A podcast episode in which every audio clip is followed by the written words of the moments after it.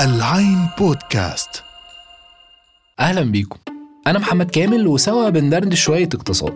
اقتصادنا اليومي الاجتماعي اللي هنناقش فيه المشاكل اللي كل واحد فينا بيقابلها بس ساعات مش بنلاقي لها تفسير. بس هنا في بودكاست عرض وطلب هنتكلم سوا وندور على الخلاصة.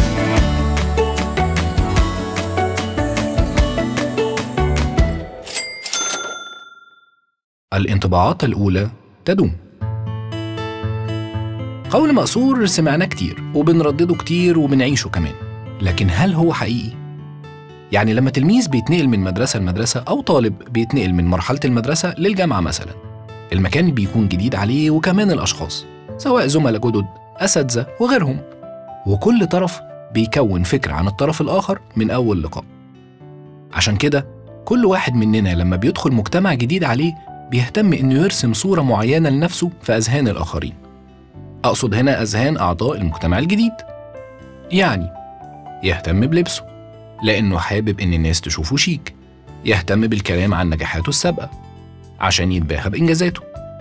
يهتم بإضافة كلمات أجنبية في كلامه عشان يسيب انطباع إنه بيتكلم لغات يعني وهكذا.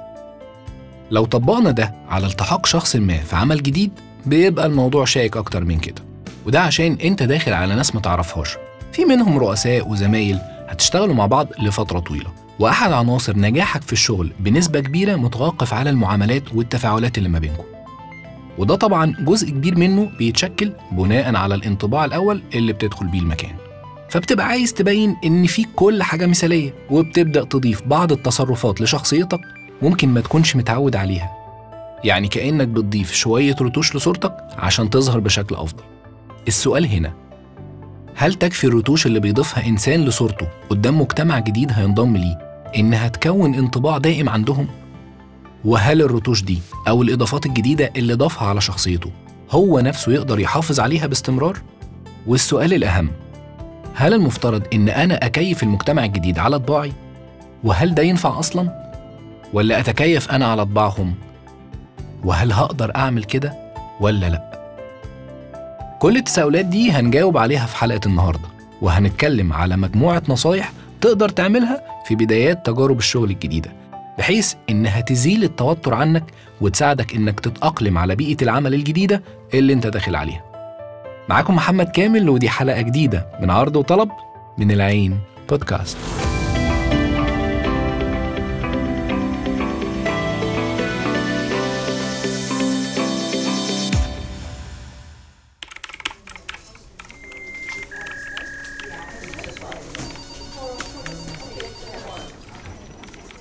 أغلبنا لما بنبدأ شغل جديد بنبقى متقمصين شخصية الصامت الغامض. بندفن وشنا في الكمبيوتر اللي قصادنا وكلامنا بيبقى كله آه، حضرتك وحضرتك وفورمال كده بشكل يقفل. وبنفضل على الحال ده لأن خلاص أنت اتعودت وعودت اللي حواليك على كده. مع إنك ممكن تكون بره الشغل بشخصية تانية خالص وعلى طبيعتك. بس أنت في قلب الشغل أنت لبست شخصية مختلفة عنك. ببساطة لأنك معرفتش تتكيف وتتفاعل في أول أيامك بشكل يخليك مرتاح نفسيا ومبسوط من غير ما تتظاهر بحاجة مش طبيعتك. بصوا الموضوع بيبقى عامل زي ما تكون رحت بلد تانية خالص. كل حاجة غريبة بالنسبة لك ومختلفة وما تقدرش تعتمد على خبراتك السابقة في إنها تديك فكرة تتعامل إزاي. لأنك قدام تجربة مختلفة تماما. وعلشان كده لو تلاحظوا الشركات بتستغل الفترة الأولانية ليك في الشغل وعدم الاتزان وقلة الثقة اللي بتبقى فيها في إنها تشكلك على مزاجها وبتستغل فترة الأورينتيشن دي إنها تصب عليك وابل من المعلومات عن المسؤوليات وطريقة الشغل وإيه اللي ينفع وإيه اللي ما ينفعش والواجبات اللي عليك والمحاذير وهكذا. وكل ده في ظرف يومين ثلاثة بالكتير. وده المفروض محتاج له أيام كتير عشان تعرف تستوعبه. بس هم بيعملوا كده استغلالا لأنك لسه ما خدتش على الوضع علشان تقدر تجادل وتناقش. فبتقول حاضر وخلاص. طيب تعمل إيه بقى؟ عشان تقدر تعدي الكام يوم الأولانيين دول بخير وتندمج في بيئة العمل اللي أنت داخل عليها. أول حاجة تلتزم بالدريس كود. فاكرني بهزر صح؟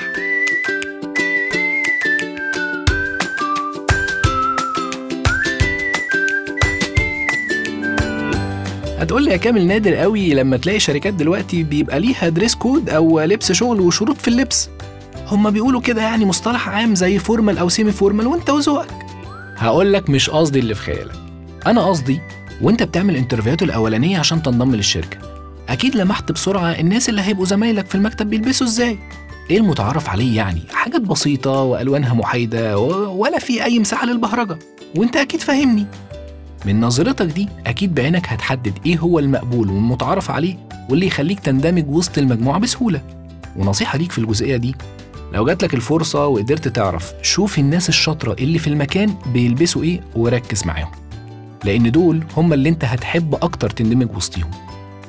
يعني لو لقيتهم جايين ببدل كاملة مثلا مش شرط أنت كمان تيجي ببدلة بس تعالى semi formal أو أقرب حاجة من style ك ليهم. ما بقولش تغير نفسك بس دور جواك على الأشياء المشتركة اللي ممكن تعملها فيبقى اندماجك أسهل مع الناس الشاطرة دي. لأن صدقني لما تتعرف عليهم ويقبلوك وسطيهم وتتكلم معاهم هيدوك خبرة تسهل عليك كتير في عملية اندماجك في المكان.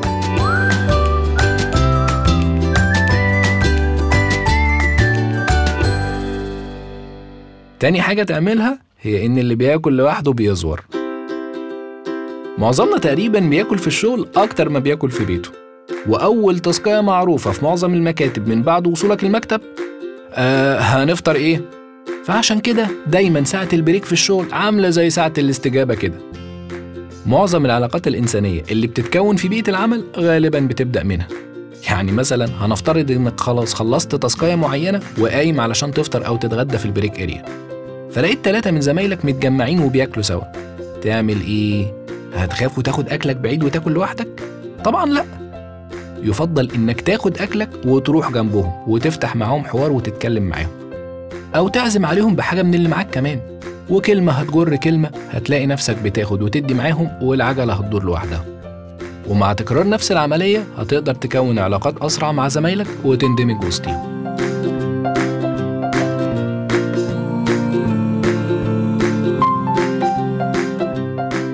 تالت حاجة تعملها هي إنك تتعلم لغة.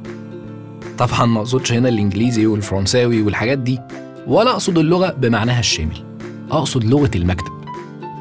زي ما أنت عارف كل مجموعة من البشر عموما بيقضوا وقت طويل مع بعض بيخلقوا لغة خاصة بيهم.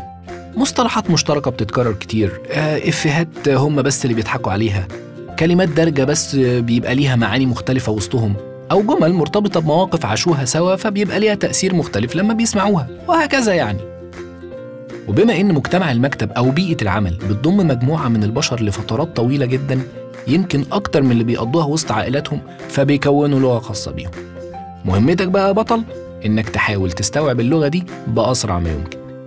لحد ما تلاقي الفرصة المناسبة وتبدأ تبين لهم إنك فاهم لغتهم وساعتها هيفتحوا لك دراعاتهم بعد ما انضمت لهم كعضو جديد.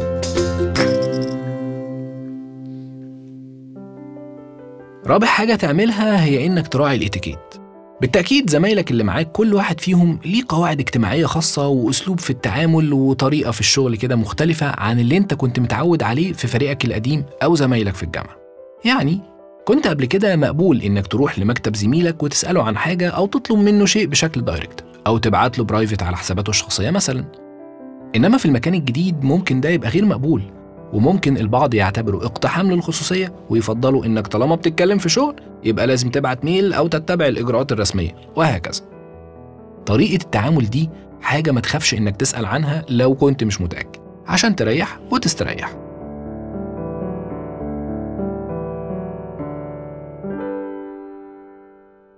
خامس حاجة تعملها عشان تسهل عملية اندماجك وأنا سبت دي للآخر لأن دي اللي أظن هتبروزك أكتر وسطهم وهيبقوا هم اللي عايزين يعرفوك أكتر.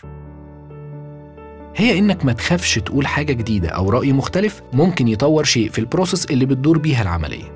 حتى لو كان اللي بتقوله ده مش مناسب فمش هيتم اعتباره شيء سلبي بالعكس. مفيش هنا إجابة غلط لأنك لو عملت كده فأنت بتضرب عصافير كتير بحجر واحد. أولاً بتبين إنك مش جاي تاكل عيش وتمشي ومش فارق معاك بل بالعكس جاي عايز تطور. تاني حاجة إنك بتقول لزمايلك إنك ذكي وليك شخصية وليك نظرة مختلفة. وتالت حاجة بتبين لمديرينك إنك قادر تبص على الصورة كاملة مش مجرد جاي بتقوم بوظيفتك المحدودة. ومفيش أي downsides أو آثار سلبية للموضوع لأن ببساطة الكل هيلتمس ليك العذر. ما أنت لسه جديد بقى.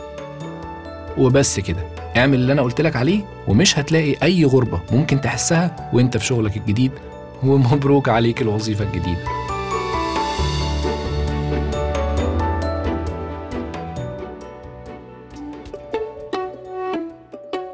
ما تنسوش تسمعونا على موقعنا العين dot com slash podcast وعلى مختلف المنصات Apple Podcasts Spotify Google Deezer أنغامي و SoundCloud ولو الحلقة عجبتكم تعملوا لها download وتقييم على السريع وقولوا لنا رأيكم في ال reviews. كنت معاكم محمد كامل. دمتم بخير.